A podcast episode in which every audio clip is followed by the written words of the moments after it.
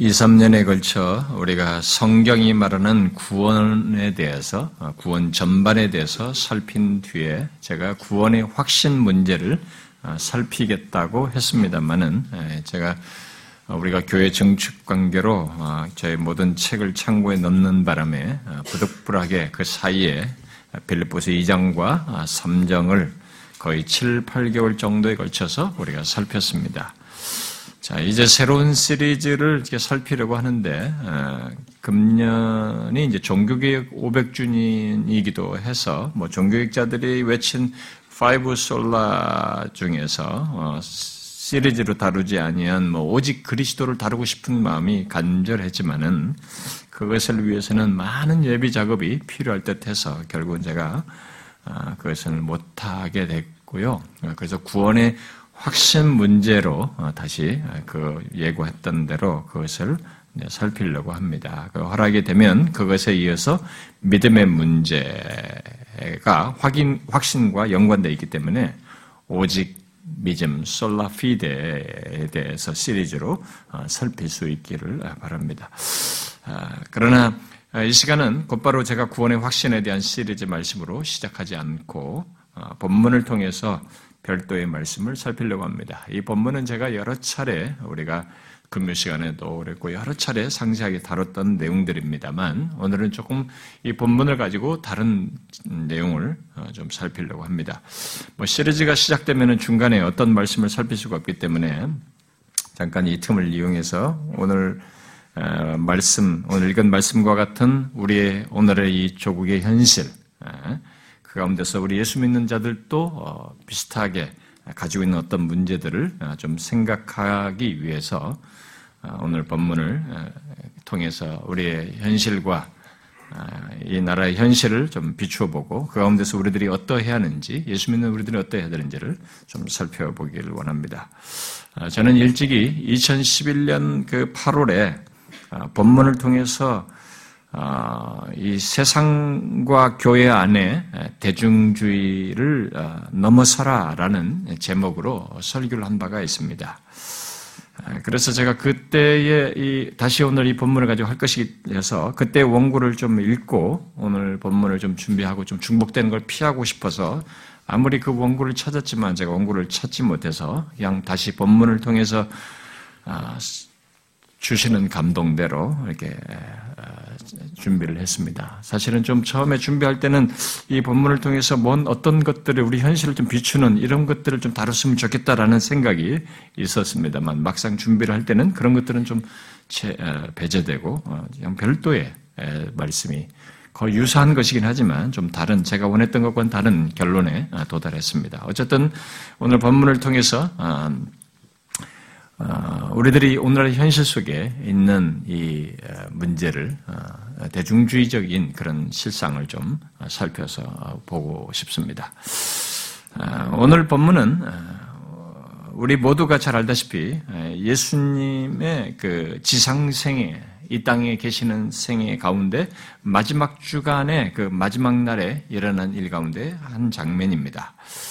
어, 저는 오늘 이 내용 속에서 어, 십자가에 달린 어, 예수님보다 그를 못 박아 죽게 만드는 배경을 조금 주목해서 그것과 우리 현실을 연결해서 살펴보려고 합니다.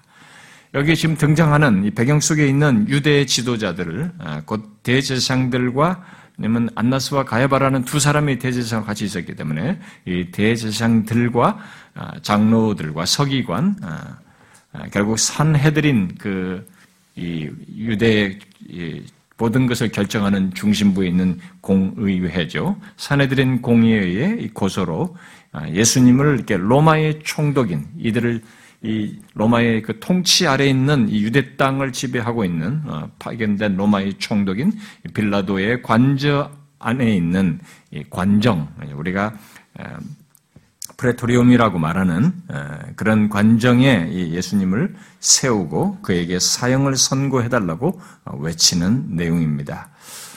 당시 어떤 사람을 이렇게 사형할 권한은 로마만 가지고 있었죠. 그 당시에는 아, 그래서 이 유대 지도자들은 예수님을 시기하여 죽이기를 원했고 그것을 로마에게 총독에게 요구하는 장면입니다.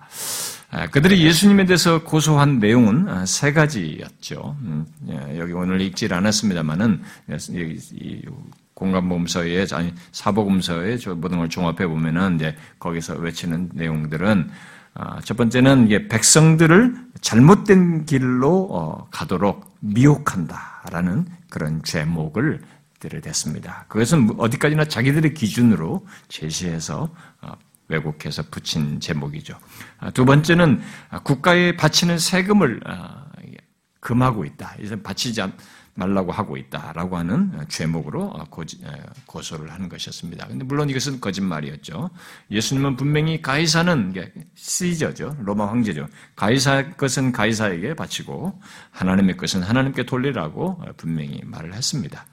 아, 또 마지막으로 고소한 내용은 예수님이 자칭 왕 그리스도라고 한다는 내용이었습니다. 그에 대해서 빌라도가 실제로 물었을 때 예수님은 그렇다라고 했습니다. 그럼에도 빌라도는 예수님이 나라를 전복할 그런 의미에서의 왕이 아니라 메시아로서 이 유대 사람들이 기다리고 있었던 그 메시아로서의 자신을 왕으로 말하고 있다는 것을 알았기에 아, 그를 신문한 그, 그들의 종교적인 차원의 문제로 취급을 하고 그를 신문한 뒤에 그는 죄가 없다라고 판명하고 놓아주려고 했습니다. 오늘 본문 18절은 빌라도가 종교 지도자들의 시기로 정확하게 봤습니다. 시기로 이런 고소가 있는 줄을 알고 놓아주려고 했습니다. 그런 배경 속에서 총독은 명절이 되면 무리들의 이 청원을 따라서 어, 죄수 한 사람을 놓아주는 이 전례를 이용해서 어, 예수님을 놓아주고자 했습니다. 아, 그래서 자기 앞에 나온 이 무리들에게 유명한 죄수 바라바 아주 극악범이죠. 이게 사형에 해당하는 죄수였던 것이죠. 이 바라바라와 예수님 중에 누구를 놓아줄지를 아, 물었습니다. 아, 그렇게 묻고 묻고 어, 있을 때 아, 빌라도의 아내가 아, 사람들을 보내 사람을 보내서 자신이 지난 밤에 예수님에서 꾼 꿈을 이렇게 꿈으로 힘들었다고 말을 하면서 저 옳은 사람에게 아무 상관을 하지 말라. 저 옳은 사람이라고 하면서 어, 말을 했어요. 그러나 이 대제상들과 이 장로들은 무리를 권하여서 결국 선동하여서 바나바를 내어주고 예수님을 죽이도록 외치도록 배경에서 어, 했습니다. 아, 빌라도는 그들의 외침을 듣고 그러면 이 예수를 어떻게 하랴라고 물었고 그때 이미 선동된 무리는 한 목소리로 그를 십자가에 못 박아 죽여라고 어, 외쳤습니다. 아, 빌라도는 자신의 주저함에도 계속 십자가에 못 박아야 한다는 이 외치는 이 무리의 격양된 외침을 보면서 밀란으로 이어질 것을 두려워하여 아, 바라바를 놓아주고 결국 예수를 십자가에 못 박도록 넘겨주었습니다. 자, 여러분 이런 결론에 이르게 되는 과정을 한번 잘 보십시오. 오늘 본문 내용 속에서 그 속에 무엇이 있습니까? 이런 모든 내용 속에 잘 보시면 당시 유대 땅의 모든 통치권을 가진 로마의 총독이 있고 아, 통치자죠. 아, 그리고 그 이 통치자 로마 총독과의 이해관계 속에서 어, 자기 땅에서 리더십을 발휘하고 있는 어, 유대 지도자들이 있습니다. 이들은 기득권을 가지고 있는 기득권자들이기도 합니다. 어쨌든 유대 지도자들이 거기에 있습니다. 그리고 그들 어, 로마 총독이든 통치자로 있거든 이 유대의 지도자들이든 이들 모두가 중시하는 이 백성들이 거기에 있습니다. 그런데 본문은 이 두 그룹이 모두가 지도자 그룹들이 서로 엮이어서 어, 그리고 이 백성들과 함께 엮이어서 어, 정확한 제도 없이 어, 예수님을 십자가에 못 박아 죽이는 일에 결론적으로 동참하는 것을 보게 됩니다. 아, 이들에게는 백성을 이 두 그룹의 지도자 그룹들은 백성들을 다스리고 어, 이렇게 어떤 사람들을 죽게 할 때는 그것을 자신들의 리더자로서 지도자로서 그들에게 정확하게 합법적으로 적용해서 처리해야 할 그런 어, 책무가 있는 사람들입니다. 그리고 그렇게 하도록 돼 있는 법이라는 것이 존재해요. 특히 로마의 법은 당시 어, 세계를 다스리는데 탁월한 것으로 인정받은 거죠. 로마 하면은 그리스는 예, 언어와 문화 있고 사상이고 철학이었습니다만 로마는 당시에 이 모든 인프라를 세계를 정복하기 위해서 군대를 파송해야 되기 때문에 도로를 세계를 도로를 잘 인프라를 잘 구축하고 이 로마는 법이라고 하는 탁월한 것을 가지고 있었습니다. 당시에 그렇게 주변 세계가 다 세계를 다스리는데 탁월한 것으로 인정받는 이 법을 로마는 가지고 있었어요. 아, 아, 그리고 이 유 대 종교 지도자들도 율법이라고 하는 것을 분명히 가지고 있었습니다. 그러나 본문에서 예수님을 죽이는 데서 이 두 그룹들 중에 어떤도 아, 그 어떤 법도 제대로 적용하지 않고 예수님을 결론으로 내몰아서 죽이는 것을 보게 됩니다. 로마 총독 빌라도는 18절 말씀대로 유대 지도자들이 예수님을 시기하여 넘겨준 것을 알고 있었어요. 아, 요한복음 18장에서 빌라도는 예수님을 신문한 뒤에 분명히 말했습니다. 나는 그에게서 아무 죄도 찾지 못하였노라. 이렇게 말했어요. 그렇게 분명히 말했어요. 그런데도 그, 그래서 그래서 결국 이들은 그저 그 시기하여서 이 유대 지도자들의 시기에 의해서 이 사람이 지금 여기 왔다라는 것을 다 알고 있었습니다. 그런데도 빌라도가 어떻게 했는지를 우리가 주목할 필요가 있습니다. 그는 그 훌륭한 로마법을 따라서 예수님을 판단하여서 무죄 선언을 해야 하는 위치에 있음에도 불구하고 그렇게 하지 않고 자신의 정치적 입지를 흔들 밀란을 두려워하여서 결국 자, 기 개인의 정치적 야욕을 유지하기 위해 소위 민심입니다. 우리나라도 민심이라는 말을 잘 쓰는데 민심, 곧 백성들의 원대로 판결을 했습니다.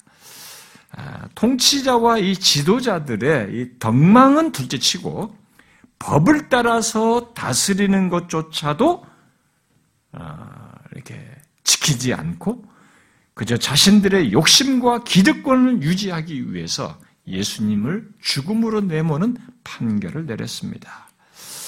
여러분들은 이들에게서 무엇을 보십니까? 하나님을 모르는 이 세상 통치자들과 지도자들의 흔한 모습입니다. 이것은 예나 지금이나 그러나 이 시간에 우리가 이제 주목하려고 하는 것은 그 통치자와 지도자들이 자신들의 정치적인 야욕과 어떤 기득권 유지를 위해서 이용하는 백성이에요. 곧 대중입니다. 오늘 제가 강조하려고 하는 것은 그겁니다.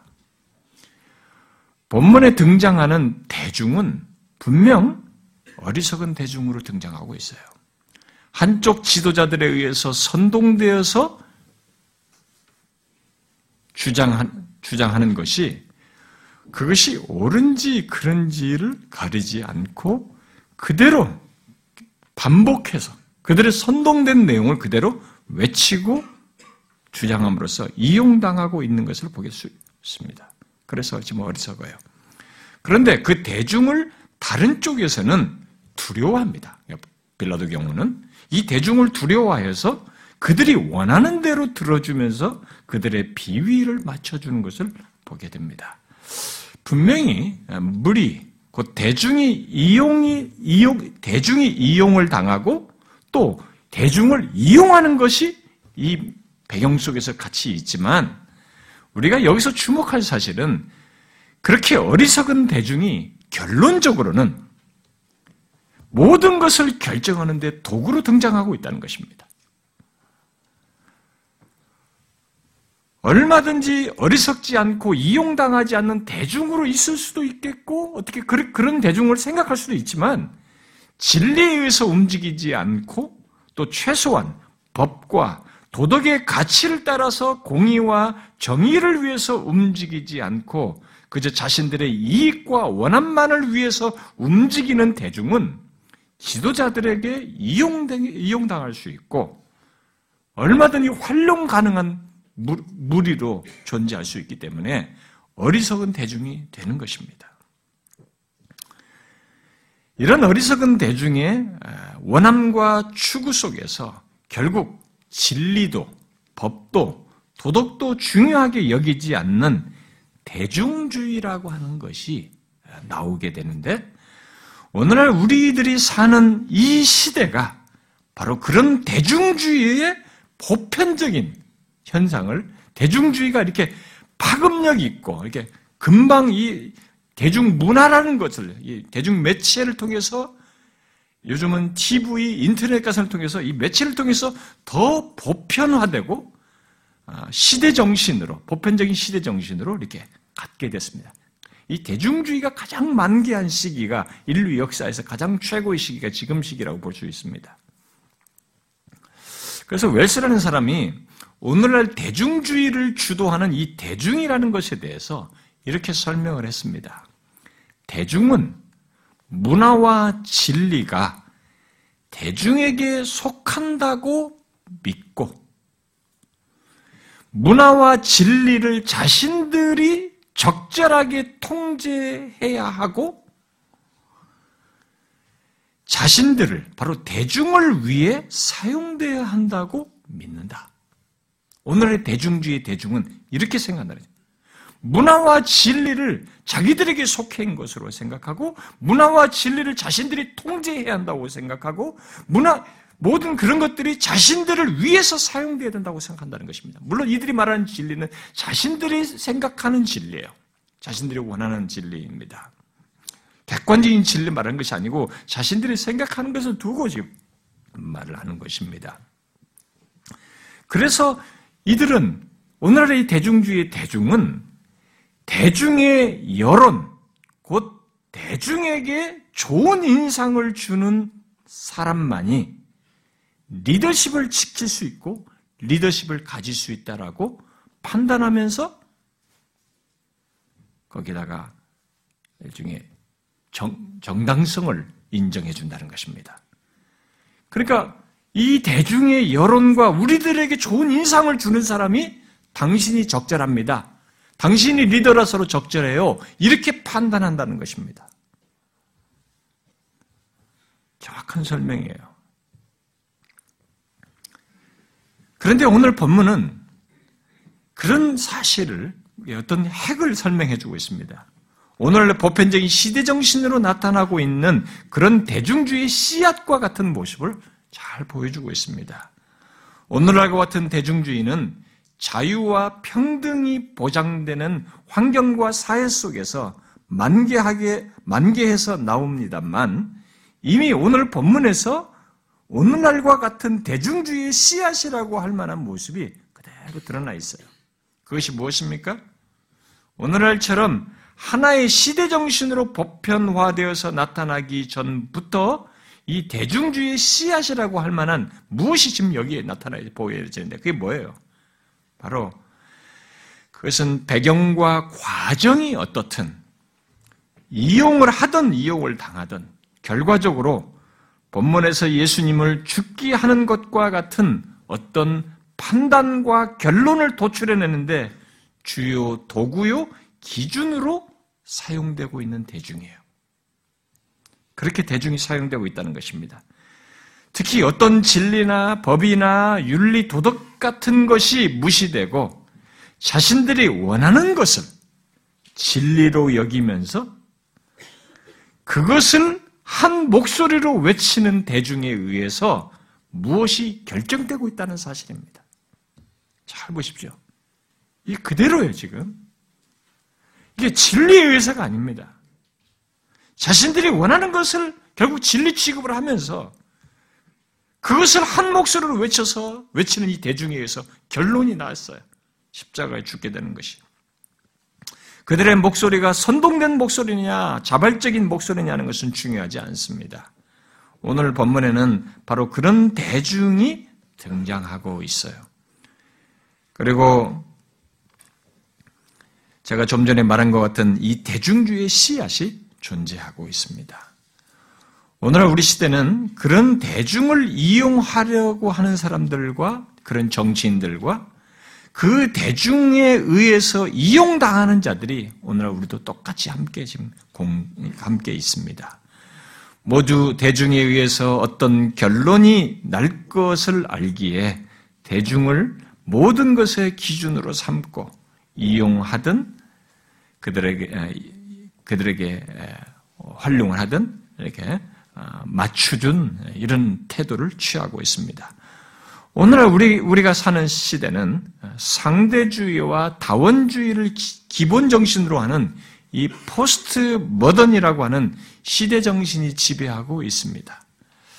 아, 그래서 오늘날의 대중은 진리나 법이나 윤리, 도덕 같은 것을 상대적인 것으로 취급하는 이 시대여서 더욱 이 대중주의가 힘을 받고 있습니다.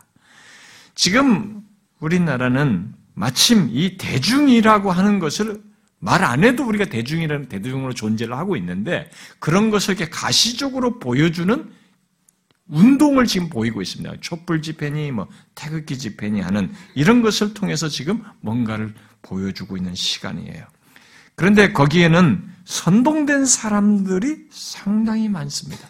선동하는 자와 선동된 사람들이 선동된 대중으로서 분명히 나와 있는 것이죠.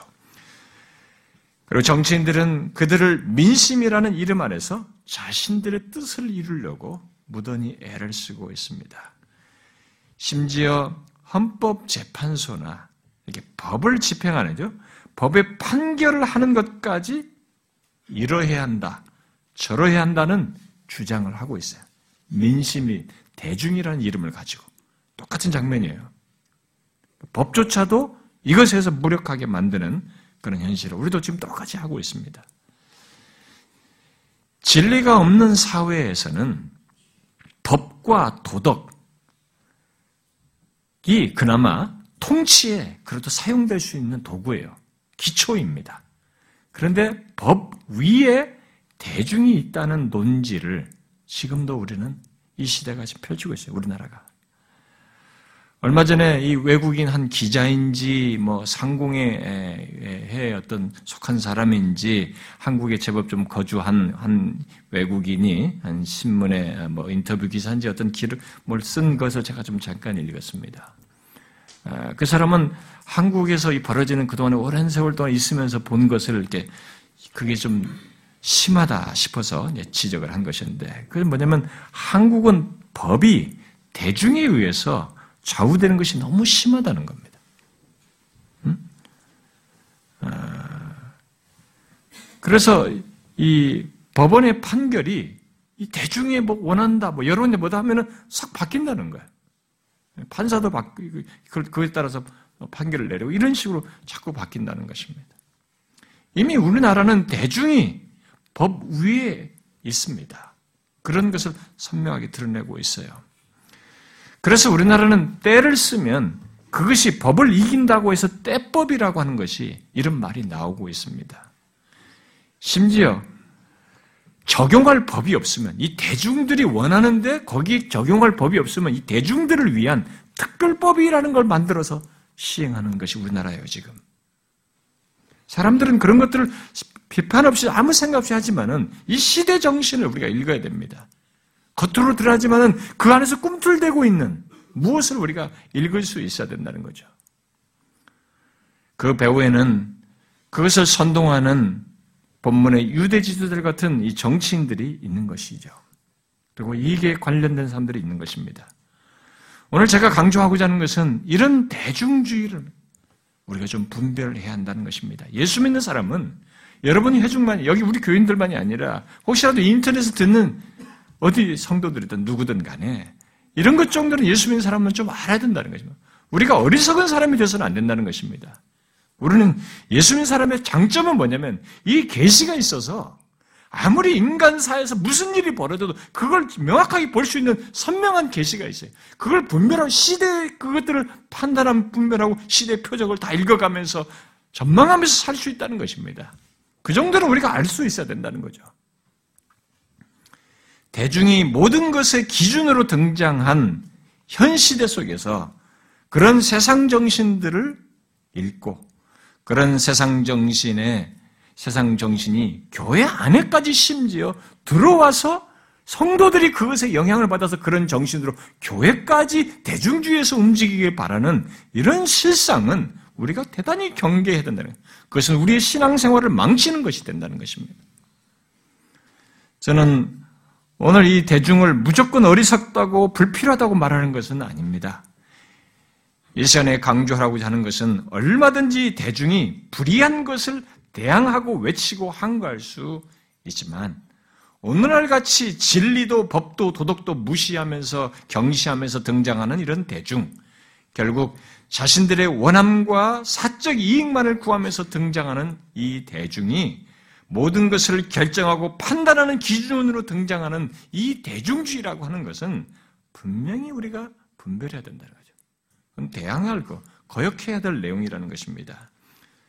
지금 이 시대는 그런 대중주의에 의해서 정책이 결정되고 중요한 인물이 뽑혀지고 결국 우리나라의 미래를 맡겨야 하는 상황이 아, 되고 있습니다.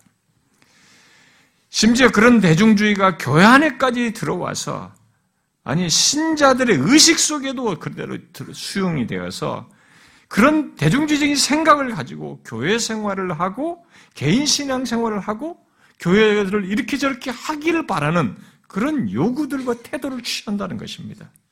그래서 저는 이 시간에 세 가지 측면에서 대중주의에 대한 이 적용적인 대안을 좀 말씀드리고 싶습니다. 예수 믿는 우리들이 좀 분별해서 행할 수 있는 구체적인 적용적인 내용을 세 가지를 말씀드리고 싶어요. 예수 믿는 우리는 시대 정신을 읽고 그 정신 속의 어리석음과 위험과 유혹을 간파하고 분별하여서 경계해야 할 뿐만 아니라 그것을 넘어서는 판단과 행동을 할 수 있는 사람이어야 하는 것입니다. 그러므로 이 세 가지 측면에서 대중주로는 이 시대를 사는 우리들은 반드시 경계해야 된다고 믿어요. 그래서 첫 번째로 예수 믿는 우리는 한 나라의 국민으로서 또 한 이 나라의 시민으로서 이 나라 안에서 진리도 법도 윤리도 경시하며 사적 이익만 추구하는 이 대중주의에 따른 정책이나 그런 인물들을 분별하여서 배격해야 됩니다. 우리의 권한이에요. 옳은 권한입니다. 그렇지 않으면 뭐, 뭐 여러분들 입장에서 아 그렇지 않은 사람이 어디 어디 있겠나 그런 인물이 어디 있습니까? 라고 할지 모르지만 그래도 그 가운데서 이것을 알고 찾는 것과 거기서 어떤 나의 권한을 행사하는 건 다른 것입니다. 모르고 하는 것 사이는.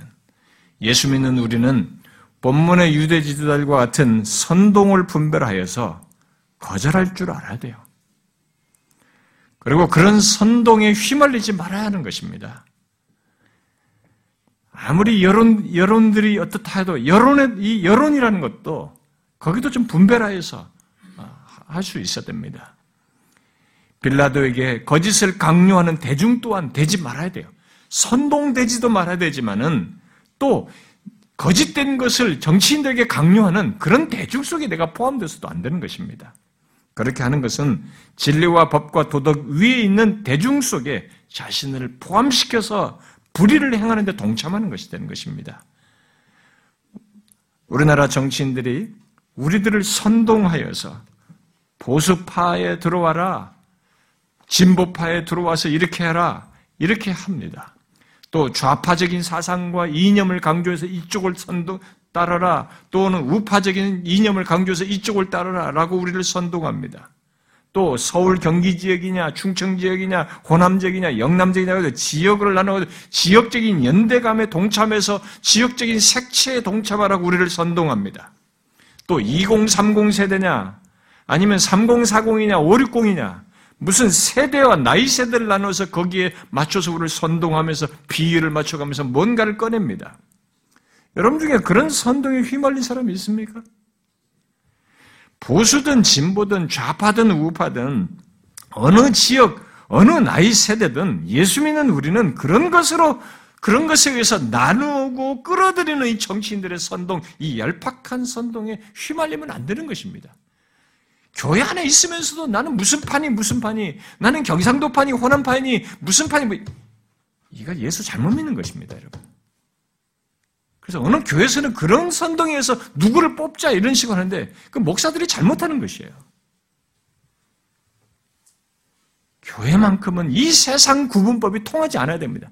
종이나 자유자나 여자나 남자나 아니게 됩니다. 노예제도가 생생하게 있었던 1세기 당시에 성경이 말해요. 종이나 자유자나 여기는 다 교회 안에서는 하나단 말이지. 이게 기독교였어요. 그런 것에서 나뉘어서는 안 되는 것입니다. 휘말리면 안 되죠. 백성을 바르게 인도하는 왕이나 정치는 역사적으로 보면 상대적으로 적었습니다. 그런데 우리가 사는 시대는 어쩔 수 없이 혈통을 따라서 왕이 되는 시대가 아니고 우리가 뽑을 수 있는 시대예요. 국민들이 뽑는 이런 상황인데도 우리들이 그런 것에 선동되고 어리석다 보니까 제대로 된 사람을 못 뽑는 것입니다. 이상한 의원들, 어? 이상한 지자체장들을 뽑고 대통령을 뽑는 이런 실수를 우리가 하는 것이죠. 그것은 우리들이 무리로서 이용, 이용당하고 또 우리가 무리로서 그들에게 뭔가를 잘못된 것을 요구하는 동참하기 때문에 결국 대중주의를 따라서 움직이기 때문에 생겨나는 현상인 것입니다. 지금 이 나라는 신문에서 자주 말하듯이 표류하는 배와 같습니다. 정말 이 나라가 이렇게 희망이 없다라는 소리를 심하죠. 뭐 헬조선이라는 말을 할 정도로 이렇게 심하게 희망이 없다라고 할 정도로 이런 시기를 맞은 적이 최근에 얼마나 있었는지 모르겠어요.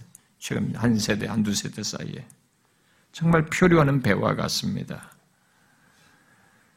나라 안도 갈팡질팡이어서 누가 어떻게 해야 될지 모르고 이런 뭐 AI나 구제 같은 거 가볍게 볼 일이 아니거든요. 이것이 국가에게 결국 우리 국민에게 다 치명타로 옵니다. 이런 것들이 다 창궐 하는데도 무슨 어떻게 하지를 못하고 있습니다. 나라 밖의 주변국들은 우리를 계산하고 있습니다. 이렇게 활용하고. 그러니까 무기력하니까 얼마든지 자기 주장을 쉽게 하고 있습니다. 함부로 말을 조심할 수 있는 것들인데 쉽게 하는 이런 상황이 있습니다. 여기에 우리가 힘을 못 쓰고 있어요. 경기 불황이 더욱 심해지고 젊은이들이 일자리가 없어요. 기업들의 투자가 있어야 되는데 기업들이 투자를 안 합니다. 이상한 풍토죠, 우리가 지금. 그러니까 미래가 전망이 없는 거예요, 젊은이들에게. 투자도 하고 뭔가 일자리가 창출돼 이들도 할 수 있는데 이것이 자꾸 안 되는 것입니다.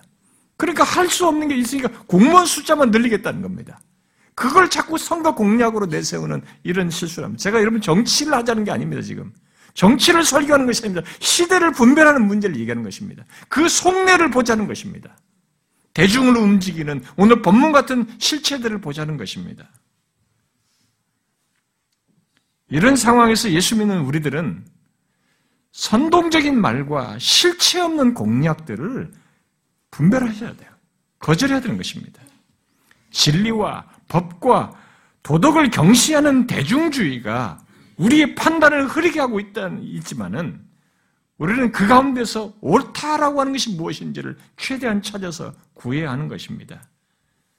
또한 우리는 하나님의 진리와 그를 믿는 우리들의 신앙을 짓밟지 않고 거스르지 않도록 하는데 또 우리들의 우리들이 수고한 대로 열매를 거두도록 하는 그런 공의와 정의가 시행되는 나라가 세워지도록 하는데 신념을 가지고 사회의 어떤 위치를 지키고 이런 정책에 대해서 우리의 견해를 주장하고 사람을 뽑는데 권리를 행사해야 하는 것이죠.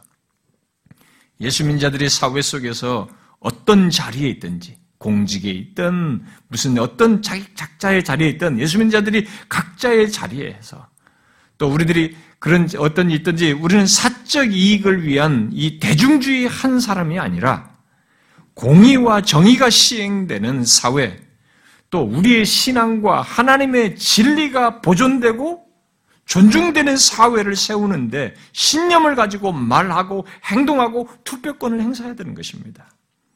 우리는 값싼 공약으로 우리를 선동하여서 우리를 이용하는 자들과 그것을 따르도록 따르는 대중보다도 훨씬 높은 기준을 곧 하나님의 말씀이라는 기준을 가지고 모든 것을 판단함으로써 대중주의와는 다른 길을 가야 하는 것이죠. 바로 하나님의 말씀에 따른 진리의 길이요. 공의와 정의가 세워지도록 하는 길을 가야 하는 것입니다.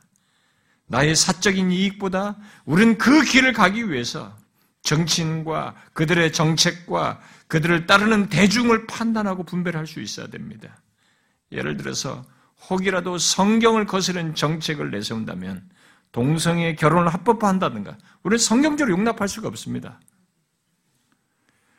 그리고 우리의 신앙의 자유를 억압한다든가 이런 정책을 내세우는 것에 대해서는 우리는 거기서 분명히 해야 됩니다. 그런 아무리 그 대중이 커도 그 대중은 우리가 따를 수 없는 대중이에요. 그런 데서 우리는 거스려야 하는 것입니다. 그것이 예수 믿는 국민으로서 시민으로서 우리가 해야 할 일입니다. 오늘 본문 같은 이 상황을 간파하고 바른 시민으로서 해야 할 일인 것입니다. 그 다음 두 번째로 예수 믿는 우리들이 대중주의와 관련해서 취할 태도는 교회 안에 들어온 대중주의를 경계하고 대중주의가 교회 속으로 들어오는 데 동조자가 되지 말아야 됩니다. 적용적인 차원에서. 여러분, 대중주의가 오늘날 교회 안에 들어와 있는 걸 아십니까? 여러분들은 그게 다 남 얘기라고 생각할지 모르겠습니다. 한번 생각해 보세요. 어떤 사람들 이런 게 무슨 얘기인가 할지 모르겠습니다. 교회 안에 들어온 대중주의란 바로 교회가 사람을 중심에 두고 그들에게 모든 것을 맞추는 것이에요. 이게 하나의 어떤 사람의 실수가 아니라 그런 대세가 만들어진 것입니다. 그런 가치관을 가진 사람들에 의해서 요구되고 그것을 맞추어서 가게 되는 풍토를 말하는 것입니다. 그래서 대중적 교회라고 하는 것이 태동되고 지금은 거의 다 보편적으로 대중적 교회를 지향하고 있습니다. 곧 오늘 본문에서 대중은 대중을 기준으로 삼고 그들에게 비위를 맞추거나 그들의 원함을 채워주는 것과 같은 그런 모습을 오늘날 교회들이 그대로 수용해서 하고 있다는 것입니다. 여러분들은 교회 안에 들어온 그런 대중주의 실상을 아십니까? 오늘날 같은 교회 안의 대중주의는 19세기 미국 교회에서 이미 나타났어요. 음, 그에 대해서 웰스는 이렇게 말했습니다. 그들의 설교는 전형적인 구어체로서 대중주의가 이게 시작됐을 때 미국에서 벌써 교회에서 나타난 현상이에요. 그들의 설교는 전형적인 구어체로서 강단의 이야기를 끌어들이고 적나라하게 호소하고 과장된 유머를 사용했으며 귀에 거슬릴 정도로 공격하고 말을 이렇게 거칠게 하는 거죠. 선명하게 적용했으며 아주 개인적인 체험을 늘어놓았다 그랬어요. 지금은 익숙한 모습이지만 19세기 이전에는 볼 수 없었던 모습이에요. 교회 안에서. 여러분들이 그것을 알고 싶으면 18세기 이전의 사람들, 뭐 조나든 에즈워드나 이런 사람들, 청교도나 이런 사람들의 설교를 읽어보시면 압니다. 그런 설교는 그런 식의 설교가 없었어요. 그런 구어체를 가지고 뭐 이런 노닥 이런 이런 것이 없었습니다. 물론 야외 설교를 처음 시작한 조지 휘치필드에 의해서 18세기에 그런 변화의 어떤 시발이 될 만한 어떤 것이 대중을 모아놓고 야외에서 기존 교회 예배당에서 못하게 했기 때문에 어쩔 수 없이 밖에 나와서 있는 사람들에게 설교함으로써 그런 것에 어떤 어, 씨앗이 될 만한 것이 좀 있긴 했었습니다만 그럼에도 불구하고 조지 휘치필드는 본문을 강의하는 데 충실했어요. 이전 전통을 따르려고 애를 썼던 것입니다. 그러나 19세기부터 과장된 유머와 이런 개인적 체험 등과 함께 이야기 스타일이 등장한 것입니다. 오늘은 설교가 이 이야기 스타일이 익숙하거든요. 그리고 그런 설교를 하라고 설교 이론이 나와 있어요. 설교학으로서. 왜냐하면 그게 사람들이 호소력이 있다는 겁니다. 현대인들에게는. 그런데 그게 뭡니까? 사람에게 초점을 맞춰 생겨난 것입니다. 사람에게 사람의 비위를 맞추다 보니까 나온 것이에요. 그래서 웰스는 교회 안에 들어온 이 대중주의의 모습은 바로 설교자들의 변화에서부터 드러난 것으로 말을 하면서 그들에게는 이 대중주의가 들어오고 나니까 설교자들에게 대중주의가 수용되고 나니까 신학도 없고 그저 도덕을 말하고 즐거움을 주는 설교를 하는 설교자의 모습으로 변화됐다고 그랬습니다. 여러분들도 하나님 말씀 설교를 들을 때 신학을 말한다. 딱딱한 교를 말한다면 좀 불편해 하시죠. 물론 우리 교회에서는 좀 훈련이 돼서 따를지 모르지만. 교회 처음 오신 분들은 아, 그건 어렵다. 그러나 도덕을 얘기하면 사람들이 굉장히 편안해 합니다. 우리나라에서 지금 젊은이들이 많이 가고 인기가 끄는 큰 교회들이 도덕주의를 주장하거든요. 그리고 그들이 프라이드를 굉장히 갖고 있습니다. 우리 교회가 상당히 좋은 교회다. 이 오늘날 교회들 다 썩었지만 우리들은 이 세상에 상당히 신선한 충격을 주면서 정직한 사회를 구현하는데 앞장서고 있다고 생각해요. 그게 대중주의예요, 사실은요. 이 대중주의는 신학이 없습니다. 그저 도덕을 말하면서 즐거움을 주는 설교를 하는 것이죠. 즐거움이라는 게 사람을 웃긴다는 것이 아니라 사람에게 만족도를 준다는 것입니다. 그에 대해서 웰슨은 이렇게 더 덧붙이죠. 그들은 청중에게 주권이 있고 그들이 가르치는 사상은 대중의 지지를 받는 것 안에서만 정당성과 가치가 있다고 여겼다. 그러니까 청중이 회중이 주권이 있는 거입니다. 이들이 가르침의 정당성과 가치를 설교할 내용의 정당성과 가치까지 다 결정하는 것이 이게 교회 안에 들어온 대중주의예요. 오늘날 교회 풍토가 그렇게 바뀌었지 않습니까? 교회 안에 들어온 그런 대중주의에 대해서 여러분들은 아, 안 좋네. 이제서야 그렇게 말할지 모르겠습니다. 그러나 사실 지금 대부분의 사람들이 그것을 신선하다고 생각해요. 그리고 친근하게 여기며 편안하게 여깁니다. 그리고 자신들의 마음을 이렇게 부드럽게 해주고 밝게 해준다고 생각해요. 여러분, 이 자리는요, 인위적으로 위트를 자가, 나타내는 자리가 아니에요. 근데 요즘 설교자들이 성도들이 자꾸 웃어주니까 기분 좋으니까 자꾸 웃기려고 하거든요. 그것은 큰 실수하는 겁니다. 왜냐하면 이 자리는 여러분만 있는 것이 아닙니다. 하나님 면전이에요.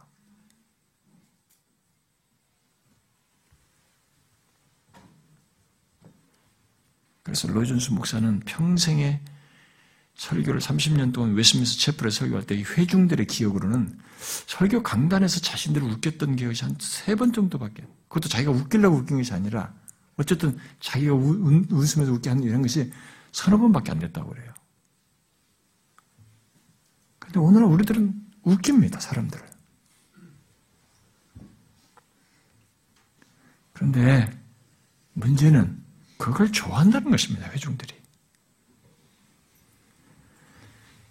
이미 여러분들도 그런 것들을 좋아할 정도로 익숙해 있고 또 원한다는 것이에요. 그러나 그 기전은 하나님의 진리보다 청중의 원함에 초점을 둔 이 대중주의가 작용하고 있는 것입니다. 그런 대중주의를 갖는 오늘날 이 복음주의 교회 지도자들에 대해서 웰스가 다음같이 덧붙였어요. 정치인의 주권을 가진 선거 구민의 동의에 의해서만 직분을 유지할 수 있듯이 여러분 정치인들은 지역 구민에 의해서 유지되잖아요. 그러듯이 교회 지도자 또한 대중이 가진 생각의 한계 내에서 책임을 완수해야 한다. 오늘날도 회중이 원하는 것 안에서 이 지도자들의 책임을 완수하고 설교를 하려고 뭘 하려고 한다고 하죠.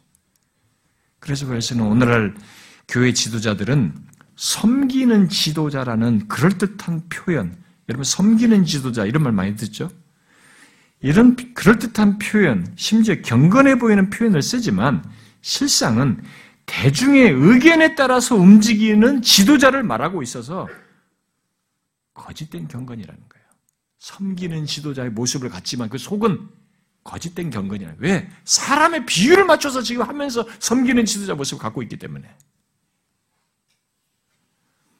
예수님은 자신의 가르침이 청중들에게 어떻게 받아들여질지를 고려해서 조정하시면서 가르친 적이 없어요. 그것은 거짓 섬김이거든요. 참된 섬김이 아니기 때문에. 그런데 오늘날은 대중들의 의견에 따라서 또는 교회 회중들의 여론에 따라서 움직이는 그런 것을 참된 섬김을 가진 지도자로 취급하고 있다는 것입니다. 그래서 요즘 이 국민일보 같은 거 보면은 일반 신문 외 뒤에다가 기독교란이 하나가 별도로 별지로 들어와요. 거기 보면은 기독교 안에 모범적인 교회로 소개되는 것이 바로 이런 식의 섬기는 지도자 모습을 모범적인 교회 사례로 성공하고 숫자가 많이 늘어나는 교회 사례로 계속 소개합니다. 그게 오늘의 시대라는 거죠. 그런데 그런 목회 속에서 진리는 자연스럽게 2차적인 것이 되는 겁니다.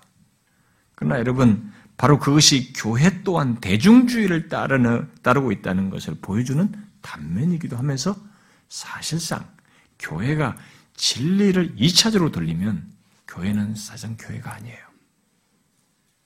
성도도 모두가 피해자가 됩니다. 우리는 방향을 잃어버려요. 결론이 어떻게 될지를 모르는 그런 신앙생활을 하게 되는 것입니다. 이런 현상에 대해서 우리는 교회 안에 들어온 대중주의에 대해서 말한 이 웰스의 경고를 진작에 들을 필요가 있습니다. 그가 이런 얘기를 했습니다. 기독교 지도자가 근본적으로 갖추어야 할 사항은 대중 여론의 흐름이 어디로 흘러가고 있는지를 아는 지식이 아니라 하나님의 진리의 흐름이 어디에 있는지를 아는 지식이다. 교회가 왜 이렇게 되었는가 하는 것과 하나님 아래에서 교회는 진정 어떤 모습이어야 하는가에 대한 두 가지 비전이 없다면 지도력은 있을 수 없다. 참된 지도자만이 이런 비전을 갖고 있다. 이런 비전을 소유하지 못한 사람, 단지 대중의 의견을 섬기는 종이 된 사람들은 예수님께서 책망하셨던 소경된 인도자로서 소경을 인도하는 것이다. 라고 했습니다. 여러분은 이런 사실을 아십니까? 대중의 원함을 따라서 가르치며 인도하는 소경된 인도자를 좋아하면서 자신도 소경이 되는 것을 여러분도 원하십니까? 우리가 그렇지 않으려면 그렇게 만드는 한 요인인 이 대중주의를 분별하여서 거절해야 됩니다. 세상에서뿐만 아니라 교회 안에서도 그런 대중주의의 동조자, 참여자가 돼서는 안 되는 것입니다. 그런 것을 교회적으로 수용하면 안 되는 것이죠. 이제 대중주의는 교회 안에서 중요한 활동 원리가 되어버렸습니다만 우리는 분별해야 됩니다. 특히 포스트 모던 시대가 진, 진리보다 사람들의 개별적인 생각과 여론을 중시하고 있어서 대중주의가 더 힘을 받고 많은 사람들의 생각 속에서 당연한 것으로 여기면서 그것이 뭐 어때서 라고 하면서 주장을 하지만 아닙니다. 그것은 어쩔 수 없는 현실이라고 할 수 없는 우리가 심각하게 생각해야 할, 우리를 다른 방향으로 이끌 심각한 문제라고 하는 것을 알고 분별하여서 거절해야 합니다. 저 같은 목사부터 대중주의를 거절해야 되는 것이죠. 그런데 예수 믿는 사람들까지 이것을 분별치 못하고 이런 세상 정신을 따라 또 가르침을 받고 인도받기를 원한다는 것입니다. 그러나 그것은 소경인 자가 사람을 인도하는 것이에요. 또 자신도 소경이 되어서 소경의 인도를 바꾸지 않은 것입니다. 그러나 오늘 대중주의가 대세인 것을 보면 그런 인도자와 대, 따르는 사람들이 적지 않다는 것을 알 수가 있습니다. 그것은 우리가 분별하여서 거절해야 할 중대한 사실이에요. 오늘의 이 시대. 그리고 앞으로 이 포스트 모던 시대로 가는 이 시대 속에서 더 교회들마다, 성도들마다 알아야 됩니다. 이런 시대 정신을, 세상 정신을 알아야 돼요. 그래서 저 같은 목사부터 정말 이런 걸 분별해서 거절을 해야 됩니다. 일단 목사가 대중주의를 따르면 또 교회 리더들이, 교회 무슨 리더십을 갖는 사람들이 그것을 따르게 되면 그들이 하나님의 말씀보다 하나님의 말씀부터 일단은 이게 변질되기 시작하게 됩니다. 그러니까 설교자부터 그렇고 어, 다 하나님 말씀부터 바뀌게 되죠. 회중의 원함에 맞추게 되고 어, 여론을 반영하게 되고 그래서 그런 식의 설교를 하게 되는 것입니다. 사람들이 기호를 맞추는 설교를 하는 것이죠. 그럼에도 사람들이 대체적으로 그것을 좋아하기에 이 대중주의를 거부하는 것은 쉽지 않은 것 같아요. 지금 현실을 보면 사람들은 내가 원하는 것을 중시하지 그것이 진리이냐를 중요하지 않습니다. 머리로는 아는 사람이 제법 있어요. 그러나 실제로 가서는 내가 원하는 것을 듣고 싶고 그런 것을 따라서 신앙생활을 하고 싶어요. 이것이 진리이냐는 것은 그렇게 중요하게 여기지 않습니다. 그래서 기꺼이 소경 인도자를 소경이 되어서 따르기를 원하는 것이 현실이에요. 그런 면에서 오늘날 교회 안에 들어온 대중주의는 무서운 것입니다. 파괴적인 것이에요. 사실 대중주의라는 말을 표현해서 그렇지 그 말 속에는 대중주의라는 이 말 속에는 사람 중심성, 진리보다 상대적 가치를 중시하는 것, 웰스만대로 세속성 이런 것들이 다 포함되어 있어서 진짜 소경이 인도하고 소경이 되어서 따라가는 그 부정적인 결과를 낳게 하는 것입니다. 목회자로서 저는 당연히 대중주의를 분별하여서 거절해야 할 것입니다. 그러나 여러분도 함께 그러셔야 돼요. 회중들도 똑같이 그런 회중도 함께 그것을 분별해서 거절을 해야 됩니다. 그런 설교와 설교자를 여러분도 분별할 수 있어야 되죠. 그런 설교와 설교자를 어떻게 분별할 수 있느냐라고 물을지 모르겠습니다. 대중주의의 근본적인 특징을 아시면 분별할 수 있어요. 대중주의의 특징은 이성보다 직관을, 진리보다 느낌을 선호하거든요. 대중주의 안에는 색채가 그렇습니다. 그래서 감정이 호소하는 특징을 가지고 있어요. 왜 감정이 호소합니까? 대중, 그 사람에게 초점을 맞추기 때문에 자연스럽게 그렇게 흘러가는 것입니다. 그래서 성경을 해석하는 것에서부터 전하는 내용과 전달 방식까지 사람들에게 맞춰요. 어? 감성이 호토하면서 웃기고 울리면서 이 감성적인 호소를 자꾸 하게 됩니다. 저는 설교자로서 얼마든지 그런 식으로 해서 효과를 보고 사람들의 중요한, 좋은 반응을 얻을 수 있다는 것을 저는 잘 압니다. 아, 저 얼마든지 그런 걸 할 수 있어요, 여러분. 제가 아, 안을 못할 것 같습니까? 여러분들을 얼마든지 감성적으로 타치하게 해서 울고 웃길 수 있습니다. 제가 전도사 때 실제 그랬거든요. 얼마든지 할 수 있어요. 그리고 그것을 저의 가지고 있는 지식으로 스킬로 하라면 저는 얼마든지 할 수 있어요. 그러나 저는 그런 유혹이 올 때마다 저한테도 유혹이 와요. 왜냐면 어떤 사람들이 힘들어 하거든요. 막 불평하고 할 때 어떤 사람은 좀 보존하고 싶고 좀 그렇게 안 되고 너무 오랫동안 그러니까 그 사람을 위해서라도 어떻게 하고 싶은 욕구가 그 사람 생각하다가 올라와요. 그런데 그런 유혹이 올 때마다 아, 말씀을 듣는 회중보다 전하라고 하신 말씀을 주신 하나님을 제가 생각해요. 그러면 싹 사라져 버립니다. 거기서 벗어나요. 말씀 전하는 자에게는 회중에 의해서 사람들의 원함에 의해서 이런 유혹을 아, 받습니다. 아, 바울은 사람들이 원하는 말씀을 단호히 배격하는 태도를 보였죠. 그래서 자신이 그렇게 사람들의 원함을 따라 전하면 나는 그리스도의 종이 아니다. 이렇게 명백히 말했습니다. 갈라디아에 있어서 갈라디아 성도들이 그렇게 말하지 않습니까? 내가 사람들에게 좋게 하랴? 하나님께 좋게 하랴? 사람들에게 기쁨을 구하랴? 내가 지금까지 사람들의 기쁨을 구하였다면 그리스도의 종이 아니니라. 대중은 싫어할지 몰라도 그들의 원함을 따라 전하면 그 사람은 그리스도의 종이 아니에요. 너무 뻔한 얘기죠. 이 뻔한 거 지키기가 얼마나 어려운지 아십니까? 이런 대중주의적인 것들을 거부하는 것이 얼마나 목색하잖아. 우리들의 삶 속에서 얼마나 어려운지 아십니까? 그러나 바울이 얘기합니다. 오죽했으면 이런 얘기를 갈라디아 교 성도들에게 했겠어요? 사람들이 원하는 겁니다, 자꾸. 그들이 원하는 걸 말해주길 바랬던 것이죠. 그러나 그렇게 하면 내가 그리스도의 종이 아니다라는 것이. 대중주의를 따를 때 뒤따르는 중요한 반응과 아니 거기에서 사람들이 좋은 반응과 많은 사람들의 지지와 외적인 성공이라는 것이 있기 때문에 사람들이 이 대중주의를 뿌리치는데 상당한 어려움을 겪습니다.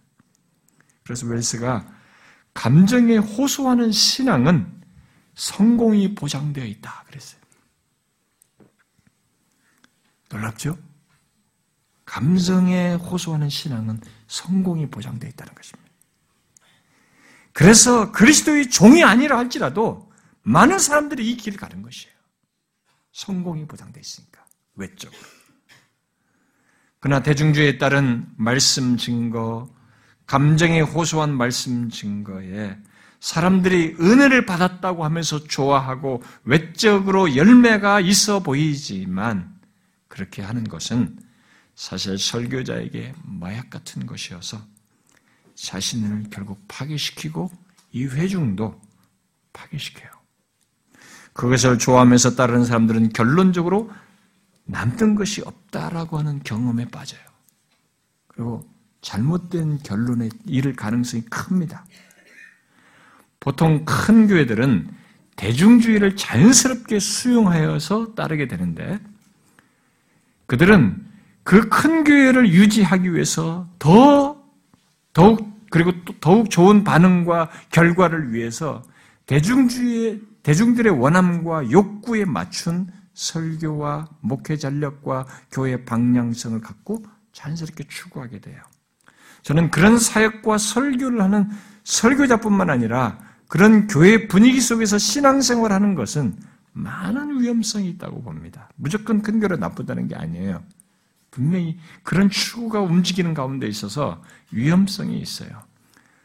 물론 교회가 작아도 여타의 문제와 위험성이 있는 것은 똑같습니다만 대중주의가 적용되고 있는 큰 교회 속에서의 신앙생활은 외적인 그런 형식들을 예, 자신들이 외적으로 하는 무슨 활동이나 이런 것들을 아, 그런 부분에서는 굉장히 활동성을 가질지 몰라도 성경의 근본적인 사실들, 구원이든 또 진리 체계나 교리 위에서 견고히 서는 신앙과 삶에 대해서는 이 대중교회 큰 교회들은 취약성이 있어요.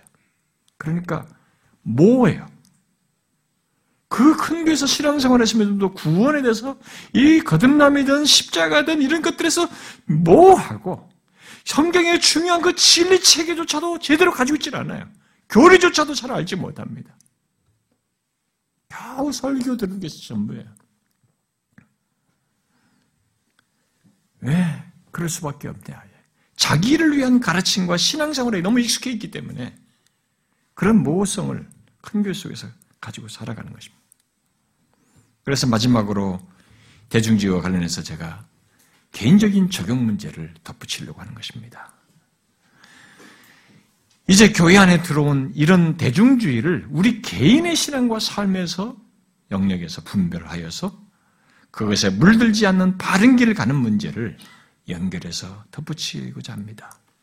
오늘 본문에서 이용당하는 대중은 유대 지도자들에게 매수당한 사람들이고 뭔가라도 자신들에게 이익이 될 것이라고 생각하고 행한 자들입니다. 그것이 대중 속의 개개인들이 가진 생각들이에요. 내가 대중 속에 들어가서 외침으로써 내가 원하는 바를 표출하고 그것을 얻고 싶다는 것입니다. 그러다 보니 나를 위해주고 만족시켜주며 내게 어떤 이익을 제공하고 보장해주는 것을 그런 말을 좋아해요. 그걸 따릅니다. 바로 그런 차원의 대중주의가 교회 안에 들어와서 교회와 우리의 신앙과 삶에 영향을 미치는데 우리는 바로 그것이 결코 유익하지 않다는 것을 알고 거부해야 합니다. 우리는 대중주의가 가진 특징, 곧 나에게 초점을 맞추고 나를 위한 말씀을 원하고 나의 감정을 타치하는 것으로 신앙생활을 이끄는 것을 분별하여서 거부해야 됩니다. 개인적으로 여러분들은 그것을 분별해서 거절할 수 있어야 됩니다. 보통 그런 것으로 그런 식의 것을 그런 식의 에, 말씀이나 가르침을 가지고 듣고 은혜 받았다고 사람들이 말을 하는데 여러분 나에게 감성 타치를 위해서 하는 그런 것들을 가지고 은혜 받았다고 하면 안 돼요. 그리고 대중주의에 의해서 움직이는 대중 속에서의 어떤 것들이 어떤 것들에 동료하여서 그것이 마치 자신의 모습과 상태인 것처럼 생각하는 이 위험성을 여러분들이 간파하셔야 됩니다. 대중 속에 있는 사람들은 대중은 진리를 가지고 있고 우리는 바른 걸 가지고 있다라고 생각하면서 거기에 자기를 일치시켜요. 그건 실체가 없는 허공했던 얘기예요. 그래서 교회 안에서 대중적인 분위기가 주는 가장 큰 문제 중에 하나는 우리의 구원 문제 같은 거, 이 거듭남과 회심 같은 문제를 이 큰 교회나 이 대중 속에서 보편적인 것으로 가르침으로 있는 것 속에 내가 있으면 그것은 당연히 가지고 있을 것이라고 생각을 해버려요. 딱 건너뛰어 버립니다. 그래서 진지하게 직면해 본 적도 없는데 자기는 거듭났다라고 생각하고 살아버려요. 그게 저는 제일 치명적이지 않겠나. 대신 대중 분위기 속에서 가진 공명현상 같은 거 있잖아요. 공명현상에 의한 눈물과 감정적인 어떤 것을 마치 구원이라도 받은 것처럼 생각을 하고 또 함께 봉사하고 활동하는 것으로 자신이 성숙한 것처럼 생각하는 룰을 범합니다. 아닙니다. 대중주의는 이적인 요소가 그 배경에 있고 감정과 직관을 자극하는 것이 일반적이어서 실체가 없을 수 있어요. 그런 것으로 자신의 구원과 신자됨과 영적인 성숙을 판단하는 것은 치명적일 수 있습니다. 그럼에도 현실은 많은 사람들이 대중 속에서의 만족감을 선호하며 자신의 영적인 상태와 정체성을 그렇게 대중 속에서, 대중적인 교회 속에서 일치시켜요. 그래가지고 자기가 큰 교회에서 나름 인정해주고 좋은 명망이 있다고 하는 큰 교회에 있으면 자기는 괜찮은 신자라고 착각을 합니다. 그래서 내가 S교회 무슨 뭐이고 내가 M교회 두고 어느 어느 교회에 속한 것을 자꾸 그것이 자기라고 자꾸 생각을 해요. 위험한 일이에요. 그것이 대중주의가 가지고 있는 함정입니다. 예수 그리스도를 믿는 신자는 많은 수가 모이는 교회에 속한 것에서 존재 가치와 정체성을 갖지 않습니다. 비록 몇 사람이 모이든 신자는 예수 그리스도 안에서 존재 가치를 갖고 자신이 거듭나서 하나님의 은혜를 입은 자로 사는 것에서 삶의 의미를 갖는 것입니다. 큰 교회는 그런 면에서 중요하지 않아요. 오히려 기만당이가 더 좋습니다. 곧 모호한 대중 속에 자신을 두고 자기 가치를 생각하는 것은 실체가 없는 신앙생활이에요. 또 거듭나지 않고도 대중이 확신하는 것으로 거듭남을 확신해서 신앙생활할 위험이 있습니다. 기독교는 처음부터 끝까지 진리의 흐름 속에서 신앙생활을 하고 진리 안에서 신앙생활하며 진리이신 예수 그리스도 때문에 하는 것이므로 그런 것들을 흐리게 하는 이 대중주의를 경계하여서 반드시 처음부터 끝까지 진리 흐름 속에서 진리 안에서 진리이신 예수 그리스도 안에서 신앙생활하고자 해야 됩니다. 그것을 어떻게 해야 할까? 대중주의의 원리를 따라 추구하고 신앙생활을 하고자 하지 말아야 됩니다. 곧 나를 위하는 말씀, 나의 감정을 만족시키는 말씀을 따라서 신앙생활을 하지 않으려고 하셔야 합니다.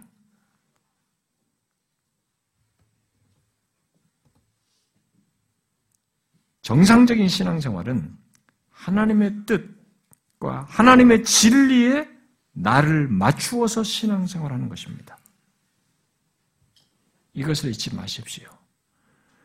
그리고 성령의 진정한 역사는 바로 그런 사실 안에서만 있게 됩니다. 성령께서는 사람을 거듭나게 하실 때도 하나님의 뜻과 말씀에 맞추어서 반응하는 역사 속에서 진행하셔요. 우리 기호에 맞추어서 무슨 일을 하시지 않습니다. 우리를 계속적으로 성화되게 하시고 신앙과 삶을 이끄실 때에도 우리를 진리에 맞추어서 하게 하시지 나를 맞추어서 어떻게 하시지는 않는 것입니다. 그러므로 그런 길을 따르지 않게 되면 우리는 길을 잃게 되고 격길로 가게 됩니다. 그래서 바른 신앙생활, 바른 교회는 사람 중심이 되지 않아요. 하나님 중심. 그분의 말씀이 중요한 역동의 요소가 되는 것이죠. 그러므로 바른 신앙생활에서 바른 교회, 바른 신앙생활, 바른 교회를 이루려면 아니 그런 신앙생활을 하는지 그런 교회인지를 알고 싶다면 사람 중심인지 하나님 중심인지 또 하나님의 말씀과 성령이 교회 모든 것에서 역사되는 원인인지 아닌지를 보면 알 수 있습니다. 여러분 그 길을 가지 못하도록 우리의 생각과 판단을 흐리게 하는 이 대중주의가 그걸 우리가 거절해야 돼요. 의지적으로. 오히려 우리는 그 길을 가야 되는 것입니다. 하나님의 말씀에 맞추어서 신앙생활을 하고자 해야 됩니다. 대중주의는 자꾸 우리에게 맞추라고 하는데 아니다 이게. 내가 하나님의 말씀에 맞추어서 가야 돼. 그 길만이 생명의 길로 좋은 결론으로 이끌게 하는 것입니다.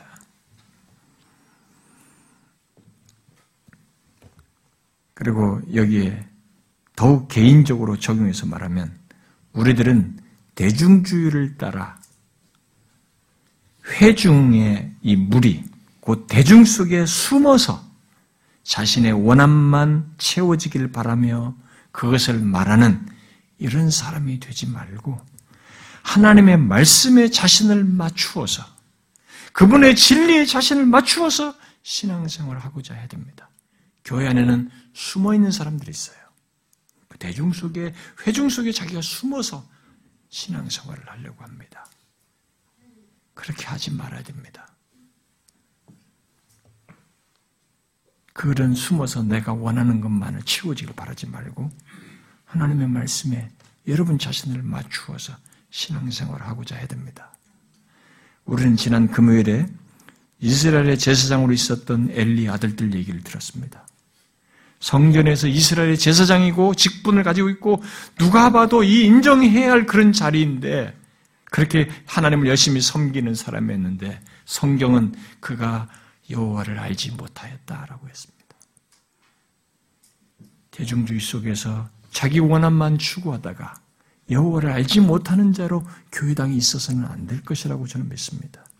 우리 중에 여호와를 알지 못하는 자로 있다면 어떻게 되겠습니까? 하나님을 인격적으로 알지 못하고 그분의 생각과 원함이 자신의 삶에서 없고 그런데 자기 원함은 계속 있고 말이지 이런 것만 그러면서 신앙생활 하는 것 그것은 여호와를 알지 못하는 것입니다. 우리는 그런 신자가 되지 말, 그런 사람이 되지 말아야 됩니다. 마지막으로 한 가지 얘기하고 끝내겠습니다.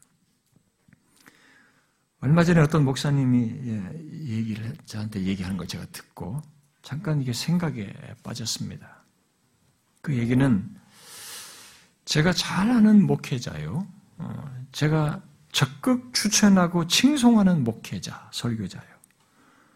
제가 추천을 할 때마다 하나님의 말씀을 참 힘있게 전하고 아, 뭐 귀한 설교자라고 가는 곳마다 많은 사람들에게 예, 말하고 그리고 그가 가는 곳마다 좋은 영향도 미치고 있는 걸 제가 알고 많은 교회에서 선호하는 강사로도 어, 부르는 그 목사 얘기를 저한테 해줬어요. 그런데 그 목회자가 아, 어떤 교회에서 한 10여 년의 사역을 하다가 떠났는데 아,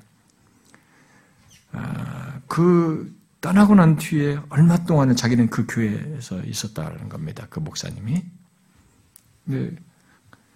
떠나서 얼마 동안 있었는데 너무 허망했다는 거죠. 그동안 그 목사님이 설교 좋다, 은혜 받다 막 그랬는데 그렇게 우리 전국에도 우리나라에도 잘 알려진 그런 설교자인데 그동안 그렇게 말씀을 듣고 양육 받는데 뭔가 받았는데 결국 뭐야? 라고 할 정도로 성도들이 이렇게 확 와야 되더라는 거죠. 와야 되는 게 어떤 게 목회자가 떠나서 와야 되는 그런 분위기 와야 되는 것이 아니라 이렇게 남는 것이 없다. 뭐 신앙의 중심을 잡는다. 뭔가 기준점들을 가지고 있다라고 하지 못할 정도로 남는 것이 없다라고 할 정도의 그런 모습을 봤다는 거예요. 그러면서 그 이유로 말한 것 중에 하나는 좋은 말씀을 오래 들으면서 살아왔지만, 교회 생활을 했지만, 하나님의 진리 체계, 이런 교리, 이런 것들을 체계적으로 배, 우고 그런 것에서 신앙을 견고해보질 않아가지고 그랬는지, 아마 그런 어, 모습, 영적으로 이렇게 그런 면에서 성숙하게 자라나지 못한 것 같았다라고 얘기를 덧붙였어요. 이 얘기 중에. 저는 그 교회에 함께 있던 그 목사의 그런 말이 어느 정도 믿어야 할지, 어, 나름 진실한 사람입니다만, 어느 정도 믿어야 할지, 그리고 얼마든지 그 말은 주관적일 수 있다고 생각하지만, 저는 이제 개인적으로 제가 고민에 빠졌어요. 그 생각을 듣고. 아, 제가 갖는 고민은 우리 교회 성도들이 무엇에도 흔들리지 않는 신앙을 가지고 흔들림 없이 주님을 믿고 섬기는 그런 신자로 남을 수 있을까? 상황과 환경에 개의치 않고 그럴 수 있을까? 말씀을 배우고 뭐 교를 배우고 이렇게 모든 것이 그렇게 설 수 있는 신자로 남을 수 있을까? 저는 처음부터 얘기했다시피 저의 사람을 만들고 싶지는 않습니다. 때로는 그것이 약간 인간인지라 이게 꿈틀댈 때도 있지만 저는 저의 사람을 만들고 싶지는 않아요. 처음부터 그랬어요. 저의 제자를 만들고 싶은 마음은 처음부터 없었습니다. 하나님을 중심한 신앙을 견고히 갖고 삶이 변화되고 성숙하게 된 그런 사람들이 세워지고 하나님께 더 가까이 나아가는 그런 신자가 생기도록 하는데 저희 사역에 초점을 저는 맞추고 지금까지 왔어요. 그런 사람들이 결국 남을 거라고 저는 생각이 되는데 과연 우리는 어떨까? 그게 저는 의문이 들었습니다. 사랑하는 지체 여러분, 만약 우리들이 이런 대중주의라든가 이런 것들이 영향을 받으면 결국 하나님의 말씀에 자기를 맞추는 신앙생활을 하지 않는다면 내게 맞추는 것들을 말씀조차도 아 좋아 좋아 하는데 결국 나에게 뭔가 나에게 맞추어서 좋다는 식으로 신앙생활을 해 온다면 결론은 남는 게 없을 거라고 봅니다. 남는 것은 나를 맞춰서가 아니라 내가 하나님의 말씀에 맞췄기 때문에 그 말씀을 따랐기 때문에 성령께서 그 말씀을 또 역사하신 것을 따라 성숙하고 계속 진리 안에서 씨름하면서 왔기 때문에 남을 것이라고 봐요. 저는 대중주의를 따르지 않고 그런 신앙생활을 우리가 가져야 된다고 믿습니다. 사랑하는 지체 여러분, 시대를 분별하십시오. 국민으로서 그리고 교회 안에서의 들어온 이 대중주의까지 분별하는 신자로서 이 시대를 읽으십시오. 소용돌이 치면서 사람들을 움직이는 이 분위기 속에 예수 믿는 우리는 달라야 됩니다. 대중주의를 넘어선 그런 신자가 되기를 바랍니다. 기도합시다.